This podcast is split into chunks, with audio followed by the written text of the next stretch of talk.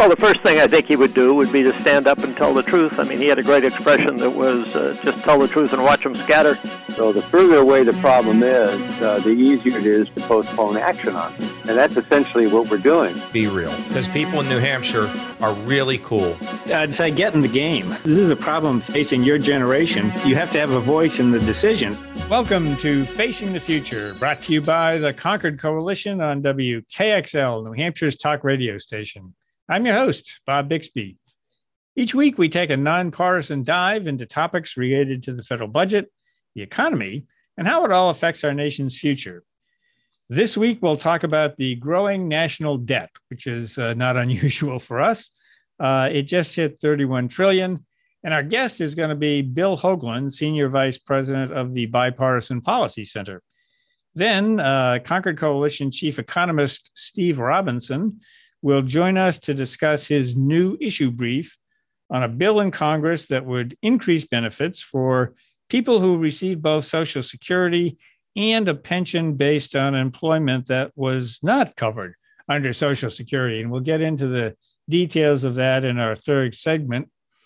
Uh, Concord Coalition Policy Director Tori Gorman will join me for both conversations. First up is the national debt. Bill, Tori, and Steve, welcome back to Facing the Future.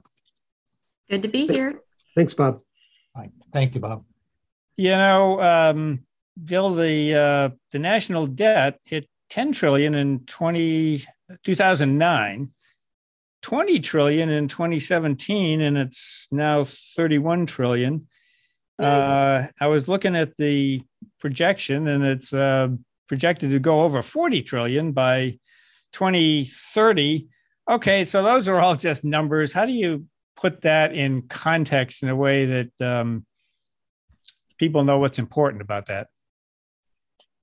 Well, thank you, and thank you for inviting me uh, today. Uh, well, the amount of when when you and I and Tori and Steve got on this merry-go-round, or at least when I got on this merry-go-round, the level of debt to the size of our economy, debt held by the public, was uh, something in the neighborhood of 24, 25%. Now, that's back in 1970. And um, the level of debt today that we've accumulated relative to the size of our overall economy is will be the, will be the largest it ever has been in our history. It's double, and it's double what the 50 year average has been, which is about 46%. So we are in a context, we are accumulating an awful lot of debt that will have to be serviced one way or another in the future. And we'll come back to this. And to me, debt has always been uh, there's good debt, there's bad debt, but if this debt is continues to accumulate, it effectively is a tax on future generations. And I'll come back to that later.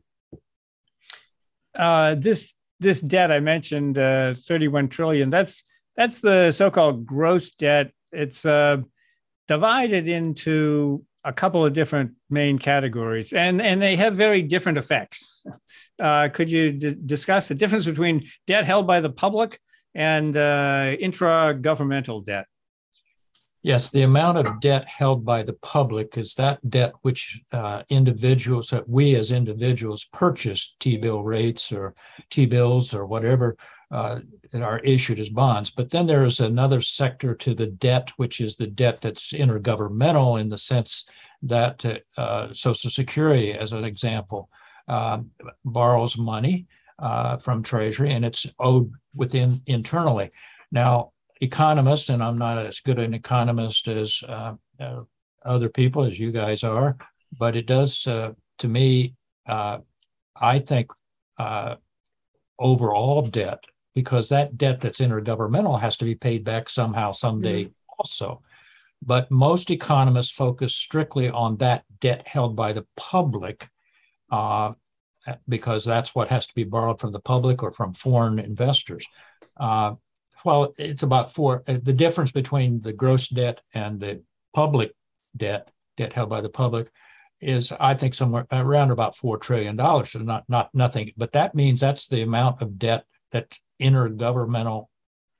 Uh, that we're obligated at some day, whether it's the Highway Trust Fund or the Social Security Trust Fund or Disability Trust Fund or any of the military trust funds, it still has to be paid someday.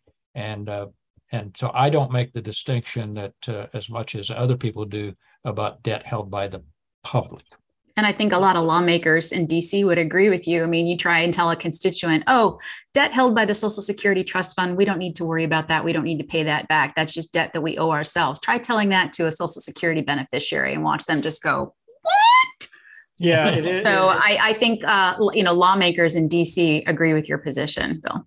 Another distinction is the deficit and the debt. I know we get, it, it seems, you know, we get this question a lot but the uh, the deficits, the one year uh, shortfall, and then the deficits combined are the uh, the debt. But so I I preface that by saying that there's been a lot of talk about the deficit. Looks like it's going to be substantially less. It will be substantially less this fiscal year, which just ended, uh, than in the past couple. And there's been, you know, some talk. The administration has certainly been claiming that they've been doing a great job on deficit reduction it seems to me that that's more a case of natural forces kicking in with than than hard choices to reduce the deficit. What's the context of the shrinking, but still substantial uh, deficit? Well, from my perspective, this is an overstatement on the part of the administration, and I'm not being critical of uh, uh, uh politicians have to sell their product and yes, the deficits come down, but let's recognize the fact that both previous administration, the Trump administration, Obama administration, uh, because of COVID, we added a lot to the deficit, an emergency. And therefore, that, that emergency spending is going away. And that accounts for, from my perspective, as a major reason for the reduction in the deficit, the annual deficit. Yes. But uh, again, uh, thinking in the broad context of your discussion here about debt, that those deficits that were large created more debt that has to be serviced down the road also. Mm-hmm. Tori. So one of the questions people always ask is, you know, what's driving our debt? And I think a lot of people say, well, if we would just stop assisting other sending aid to other countries, you know, we could we could balance our budget and we wouldn't need to worry about debt and deficit. So, uh, Bill, based on your experience, what what what is driving the level of our debt? Spending is out exceeding our revenues coming in. It's pretty. Mm-hmm. It's it's not it's not rocket science. It's simple math. And uh, so when you look at obviously, uh, you look at where we spend our money uh, on the spending side. Let's be very clear. It is not foreign aid. Um, as a farm boy from Indiana. It's not the farm programs, and I'm not suggesting that they couldn't be reformed. It comes down to basically about five things, and that is Social Security, Medicare, Medicaid, and paying the net interest on the paying the net interest on the public debt, the annual interest payment. And I could throw in uh, uh, maybe other programs, but the, but basically that's where the spending is going, and that's uh, those are what, as you all know, are what are called. Uh, I don't like the term entitlement programs, and they cannot. They will go on uh, because if you if you're if you meet a certain age requirement or you become unemployed or any of those, it's automatic that those benefits are going to be there. So the bottom line is our our expenditures are, exceed our our revenues and uh, nobody likes to talk about increasing taxes, but then again, nobody likes to talk about reducing those programs, third rails of politics, being Social Security, Medicare, Medicaid, and the other programs. So uh, I uh, I look to this as a, a long-term challenge for policymakers and how do how to bring that uh, deficit annual deficits under control and as I say, it's simple math. You're either going to have to reduce spending in those very sensitive programs, or you're going to have to raise revenues, or you're going to have to do a combination of the two, which is which which is what basically it'll have to be, be to get any kind of consensus long term. Steve, you want to jump in?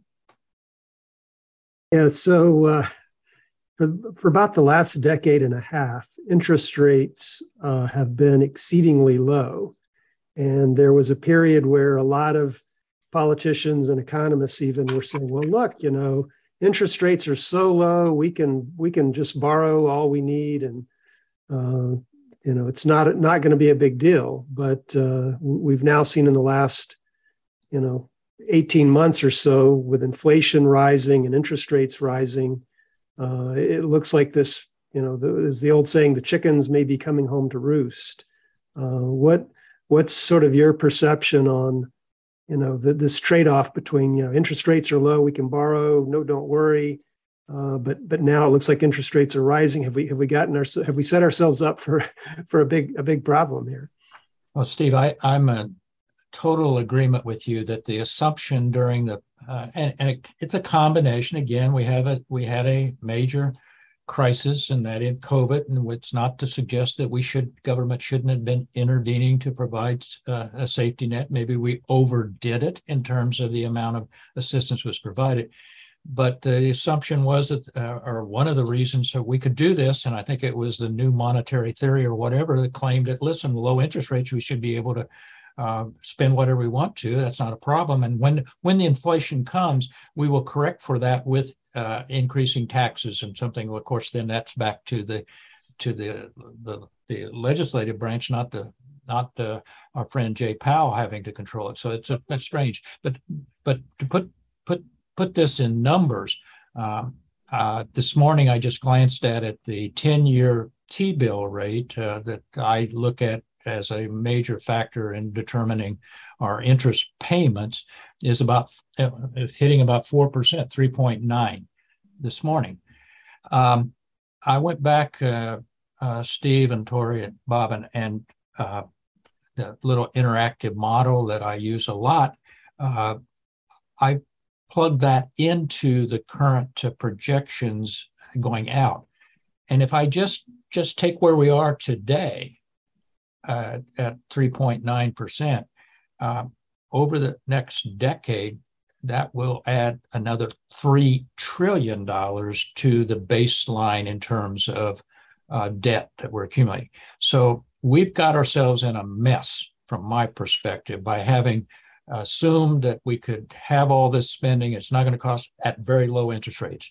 I don't think we're going to see those low interest rates. In fact, if Jay Powell is successful, we're going to continue to see those interest rates probably even go above the 3.9% that I'm seeing this morning. And that rate of increase, then, as I think Tori mentioned earlier, that that's interest payment that has to be made.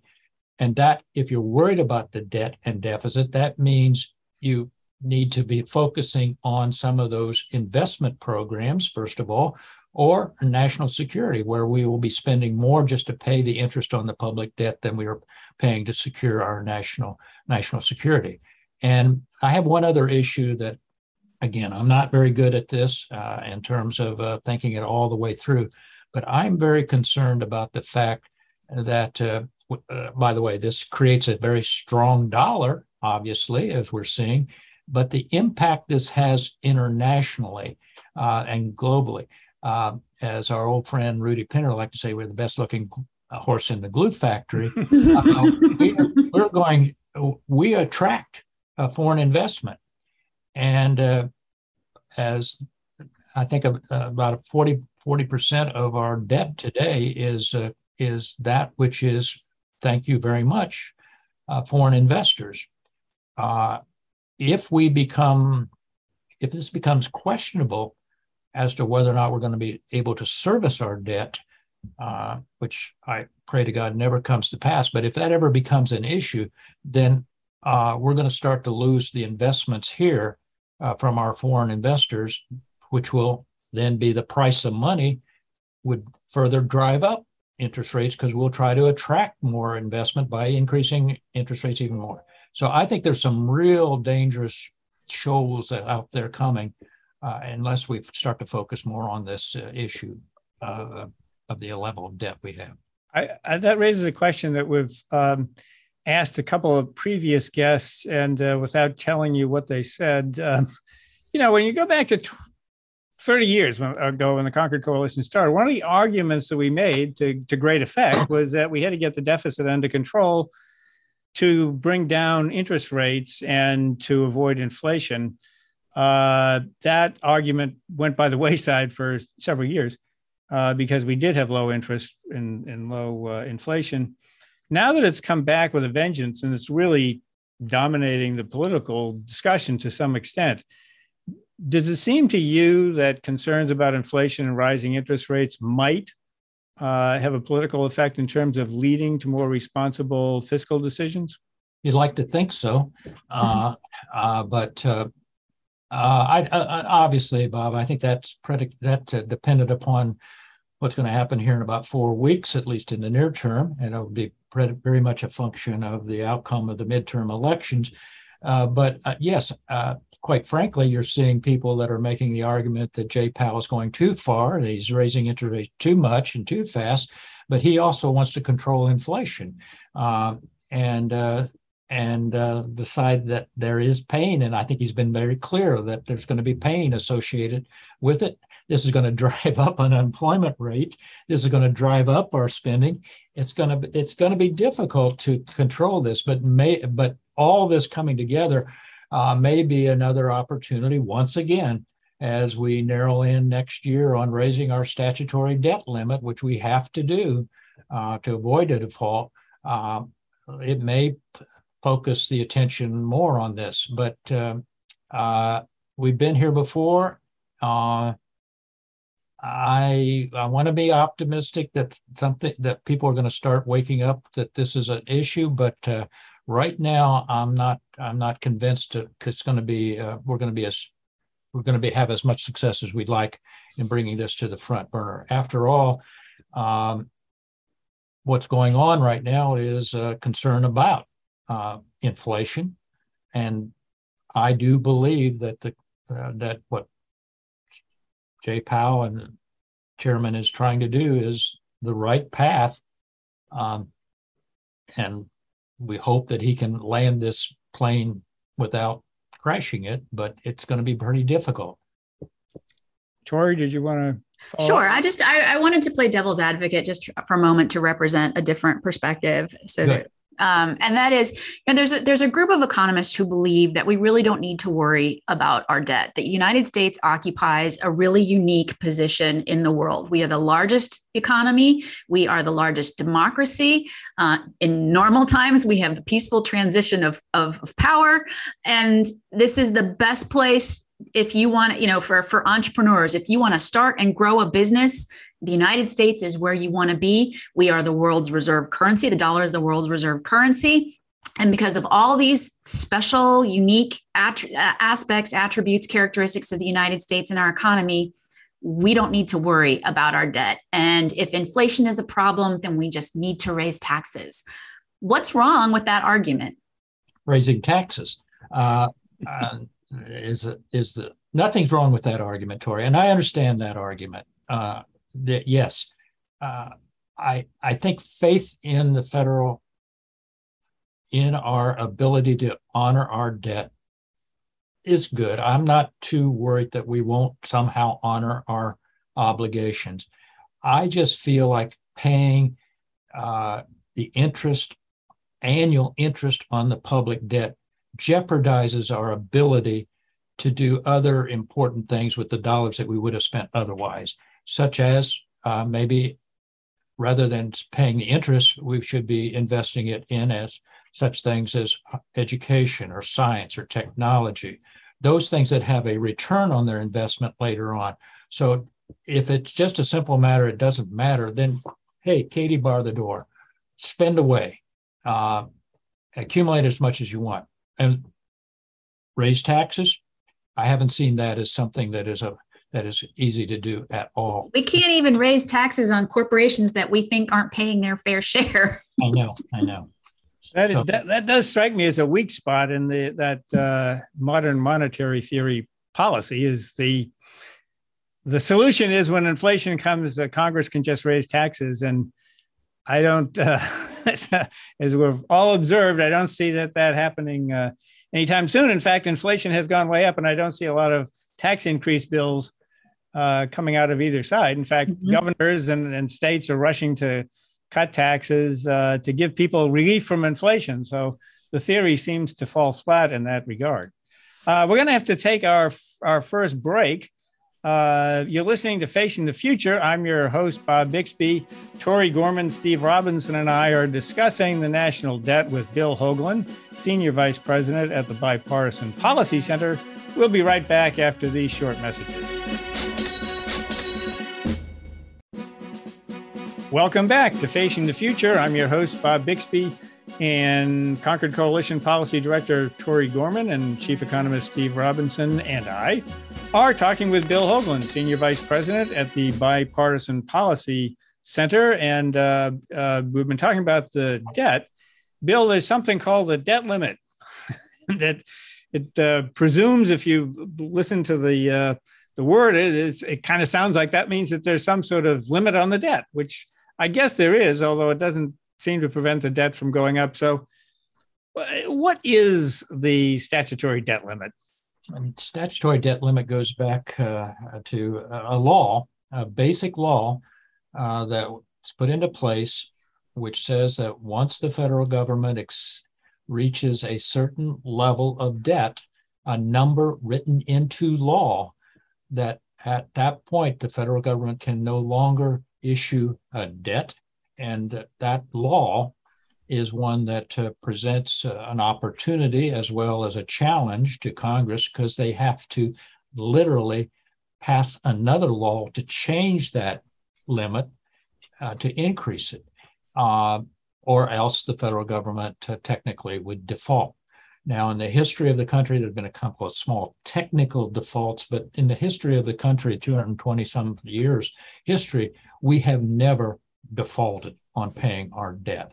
And uh, but in order to do to avoid that, we have to uh, again pass a law that raises the, the debt limit, and we'll have to do that again.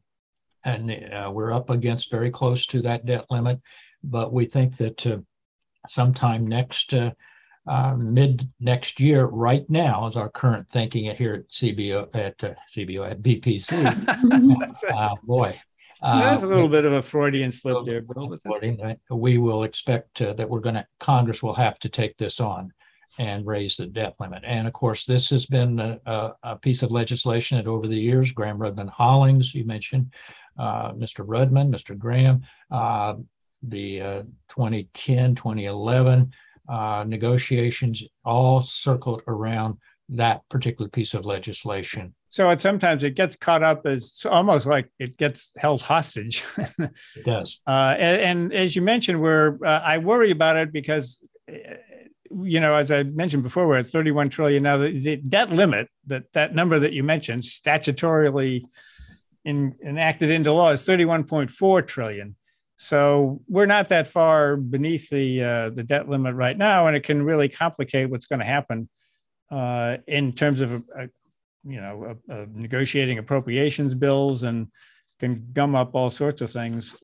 Is there a better way that we should be doing this? Or should we just get rid of the debt limit? Personally, I'd like to get rid of the debt limit. Uh, but at the same time, uh, I think that's a political, politically difficult and will be difficult uh, because there are some who believe it is a leverage uh, that they need to be able to focus more directly on debt going forward.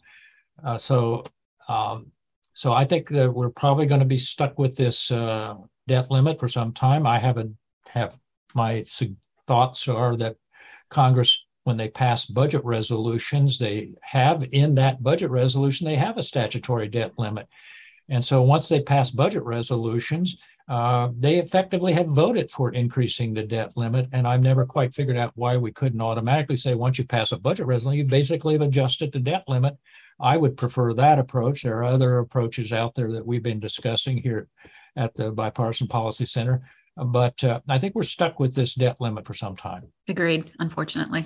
Steve, we're talking a lot about debt. And that reminds me of student debt. You, you wrote the issue brief for us. Uh, well, yeah, we're we're uh, skeptical of the policy wisdom of the debt uh, forgiveness as well as the potential uh, legalities. But I guess you know, in the context of the debt discussion, you know, CBO, the Penn Wharton budget model, and, and even the administration now is admitting that you know this is going to cost hundreds of billions, if not as as much as a trillion dollars over the next decade, and you know that that would would seem to be a, a big problem in terms of the debt and the debt limit.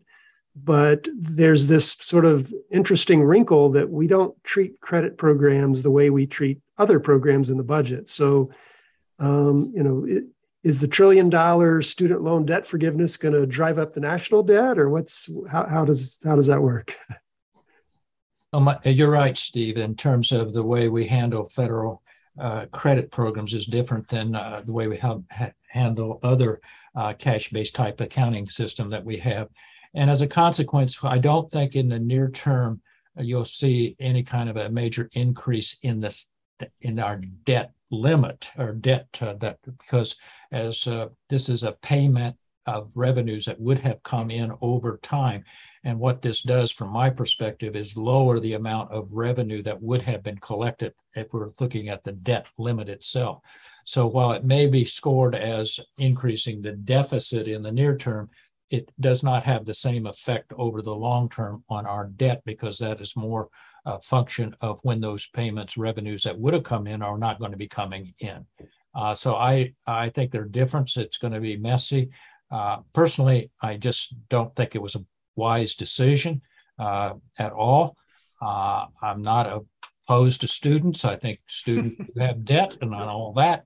Uh, but uh, we made a commitment. We made a they made a commitment when they signed up to pay back. There are all other, other alternatives and other ways of getting your debt relieved, and those should have been pursued as opposed to a carte blanche, just relieving the debt uh, of uh, the, all this, uh, some, whatever it was, uh, millions of students out there that have these uh, loans.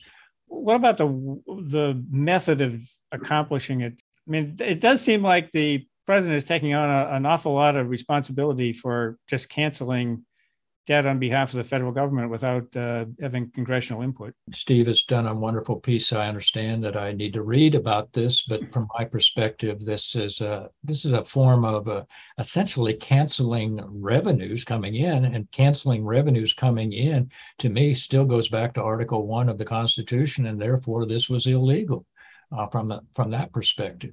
Uh, that should have been an action of Congress uh, to make such an important, important decision as as the president made to to relieve the, all this debt out there. So I consider it to be uh, challengeable, at least uh, uh legally, uh, the decision that was made because it does have the effect of either increasing the debt or increasing the deficits in the near term, and that should be an action taken by Congress, not by an executive order. Yeah, I think you get uh, agreement around the around the table here.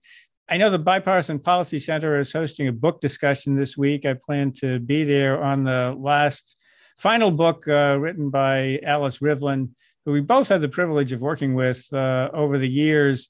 And uh, I'm, I'm looking forward to that book discussion without scooping anything, Bill. I just, what memories did you have of uh, working with Alice and what made her so special? Well, thank you very much for pointing that out, Bob. Uh, uh, yes, the final book uh, she was working on right up to her death. She did not complete it completely, but her siblings, uh, Alan Rivlin and Sherry Rivlin, as daughter-in-law, uh, worked to bring it to completion here with the final chapters. It's called "Divided We uh, Fall." My memories of Alice, I owe, quite frankly, I owe my entire career to Alice. She plucked me out of the Department of Agriculture many, many years ago when CBO was created. I was one of the first employees of CBO, uh, mainly because I was uh, had a, had developed a little model for projecting uh, uh food stamps at that time, uh, called food stamps, now SNAP and I had uh, developed a little model. And one of the first bills that the CBO was going to be have to analyze was a farm bill, which included that. So uh, my memories of Alice go back all the way for I owe her my career. Uh, it, subsequently, we ended up here at the Bipartisan Policy Center, where she and my another boss of many years, Senator Domenici, and Alice worked, as you did, Bob, on a task force here for debt debt reduction.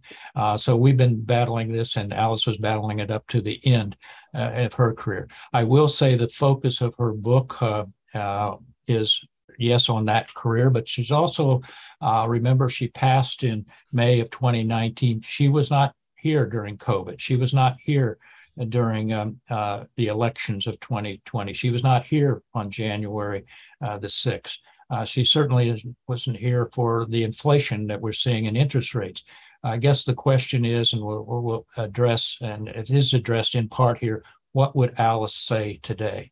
Uh, and that will be kind of the focus of, of, of our discussion with uh, a star-studded group besides Alan and Sherry Rivlin, Bob Reischauer, her first deputy, Belle Sawhill from Brookings, who worked with her for many, many years, former Mayor Anthony Williams, who worked with her on the uh, DC uh, Financial Board, and uh, Bill Kristol, uh, also who was friends. So these are, uh, we'll never know, but they were close that they may have think what Alice would have to say about today.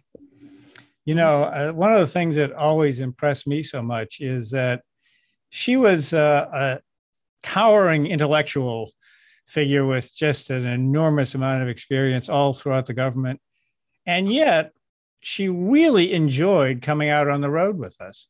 When we had our so called fiscal wake up tour for five years, 2005 to 2010, Alice was a frequent traveler and kept encouraging us to, to do more. She was really, really convinced that uh, public engagement and public education needed to be part of it. And I just uh, love that about her so much. I also liked having her out on the road because whenever we got difficult questions, we'd all just sort of look at her for the gave, gave, gave, us the rest of us some cover. well, Bill, I think that that's all the time we have for thank, thank this you segment, and we really, really appreciate your uh, coming on and uh, talking about the dead in all forms and sharing some memories of Alice Rivlin. Uh, this is Bob Bixby. We'll be right back after these short messages with another segment of Facing the Future when we'll talk to Steve Robinson about a new issue brief that he's done on something he calls the Social Security Unfairness Act. And he'll explain that when we come back.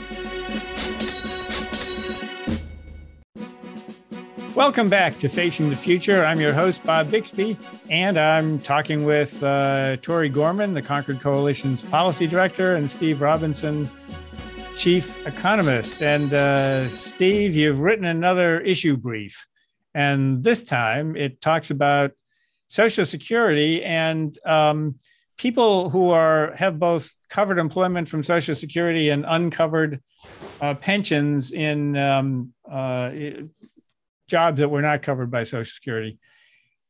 It gets a little bit tricky about uh, how to avoid um, double counting, you might say. Um, and so Congress has come up with this bill called the Social Security Fairness Act, which essentially would eliminate attempts to achieve parity between these two groups. And, and you've described it as the Social Security Unfairness Act. Uh, do you uh, you want to take a shot at uh, explaining things? Unpack that.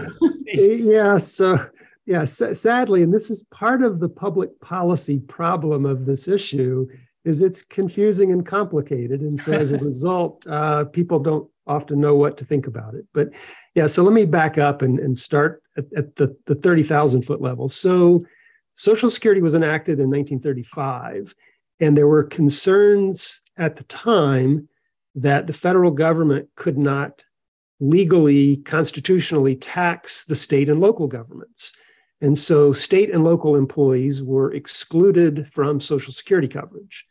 So, which, meant, which means they, they didn't pay their FICA tax, right? That's what they mean. Right. What do you mean yeah, when you say they're not covered? It means they did not contribute to Social Security. Exactly. So non coverage means that you don't pay into the system and you don't collect from the system. You're, you're excluded from both ends, the taxing and the receiving. Right. And so in the 1950s, they said, well, you know, if the states want to join, uh, it should be a voluntary decision. And so they allowed states to begin joining the Social Security system. And most of them did. Um, and I think in, in 83, it used to be the states could opt in or they could opt out.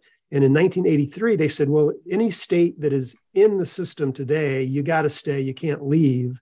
So they, they sort of closed the door on the opt out, but they still allowed states to opt in. And then finally in 1990, Congress passed a law and said, look, we're going to make everybody pay the FICA tax unless you participate in a pension plan that provides comparable benefits. And so around 1990, it became sort of mandatory that states had to participate uh, unless they offered their own pension plans. And of course, a lot of states do. And, and, and it's actually, I think the numbers, and, and depends on where you look to get your numbers, there's about 20 million state and local uh, government employees, teachers, firefighters, policemen, mm-hmm. you know, mm-hmm. the Department of Motor Vehicles, bureaucrats, all, yeah, yeah, all the people who work for state and local governments. Mm-hmm. So nationally, there's about 20 million, and somewhere between five and six million are excluded. So about a quarter, over a quarter of state and local employees are, are exempt from Social Security. They don't pay in, and they don't collect. And it varies by state. There are a dozen or so states where almost none of the employees are covered and the other 30, 40 states, virtually everyone, everybody's covered. So it varies a lot. Um, and so that's sort of the background is that you have this large group of people who are exempt from Social Security. They don't pay in, they don't collect. However, Social Security is an interesting program. So if you have a married couple, and let's say one of spouse is a teacher and the other spouse is, uh, you know, works for the auto company, he's covered and the spouse is not. So what happens though is when you retire, uh, the the retired uh, auto guy uh, collects a pension, and his spouse is entitled to what's called a spousal benefit. And if he dies, the spouse is entitled to a survivor's benefit. And so Social Security pays these extra benefits to people. Uh, to in in the, in the case of married couples. Now, if both spouses are covered by Social Security, there are these rules that offset one benefit against the other. So essentially, if you're entitled to a retirement benefit and a spousal or survivor benefit, you don't really get both of them. You get essentially the larger of the two. You, you get your own plus the difference. And, and effectively, that's to say that if you get if you if you're entitled to more than one benefit, pick the biggest one, and that's the one you get. That's sort of the rule. So there's this offset. And what happened was you had state and local employees who were married to somebody who was covered, or alternatively, let's say you have a teacher. And so in the year that they're teaching, they're not covered by Social Security, but in the summer, they take a part time job working at the local bookstore or whatever. They're covered part time in the summer when they're not teaching, and then in the school year, they're teaching and they're not covered. So you have these situations where people either because of their spouse or because of some part-time job either before or after or during their their careers as, as a state and local government employee they gain coverage of their own well before the late 70s and the early 80s when they they decided to fix this there was this inequity where essentially someone who qualified as a state and local government employee they were not paying into social security they were exempt from social security but they had this other job or they had this spouse it allowed them to collect benefits both from their own retirement system, non covered retirement system, plus it allowed them to collect from Social Security.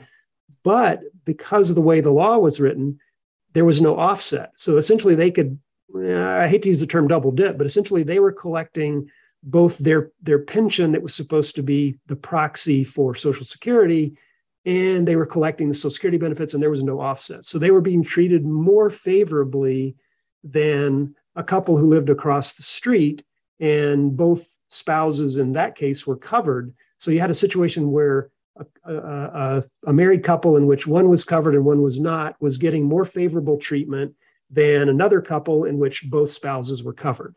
And so you had this disparity. So in 1977, they passed what's called the government pension offset. And then in 1983, they passed what was called the windfall elimination provision. And so these provisions have been in, in law now for you know 40 years or more.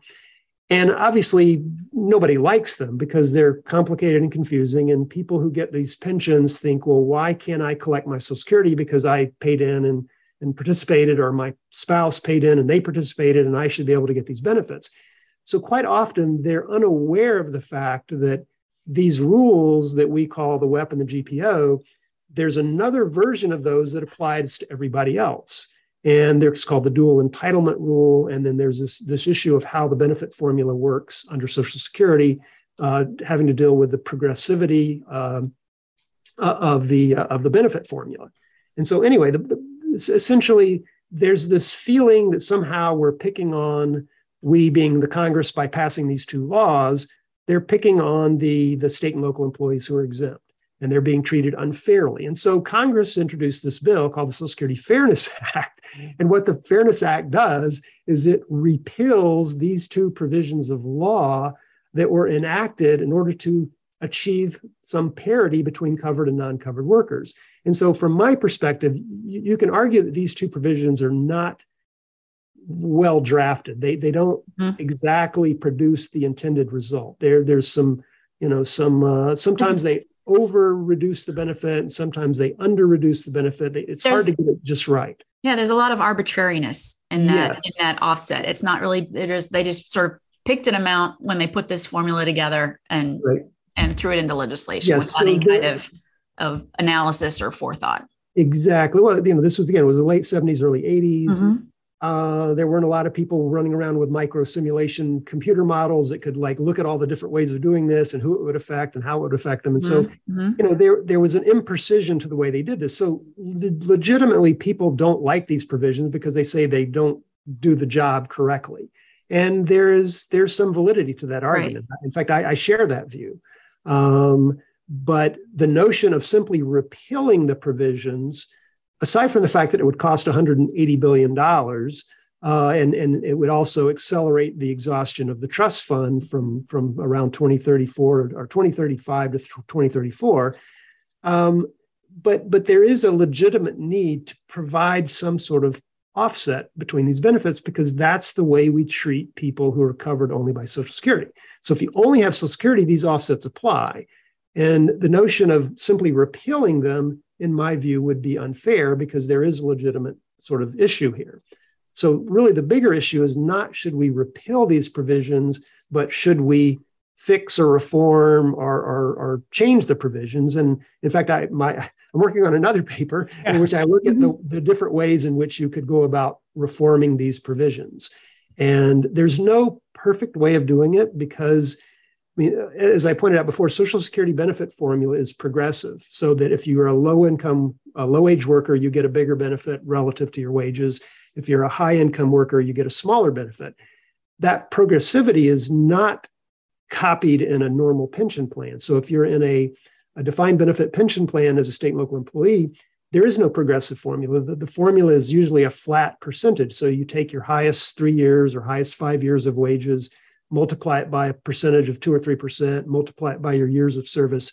Well, when you're trying to offset a proportional benefit against a progressive benefit, they don't always match up. And so it's hard to design a rule that, that seamlessly applies in all situations at all wage levels for all lengths of careers.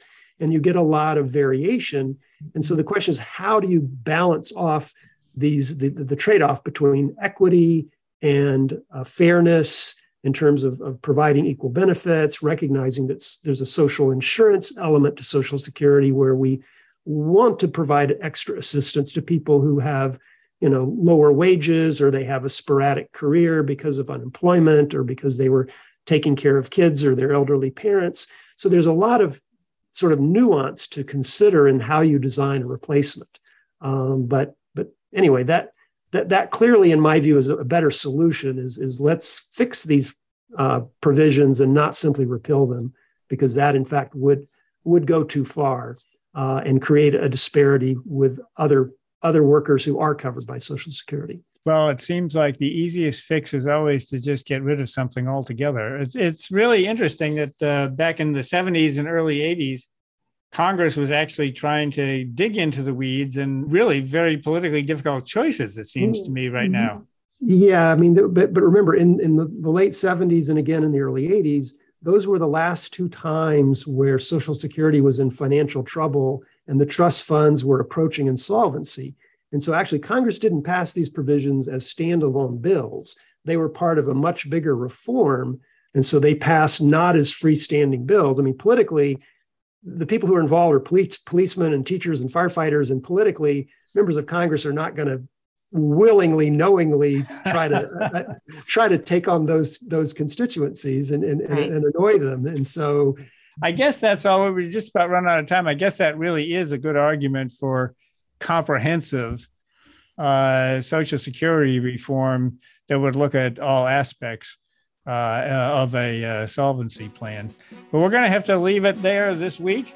Uh, that's all for uh, this week's edition of Facing the Future. I'm your host, Bob Bixby, and I'll be back next week with another edition of Facing the Future.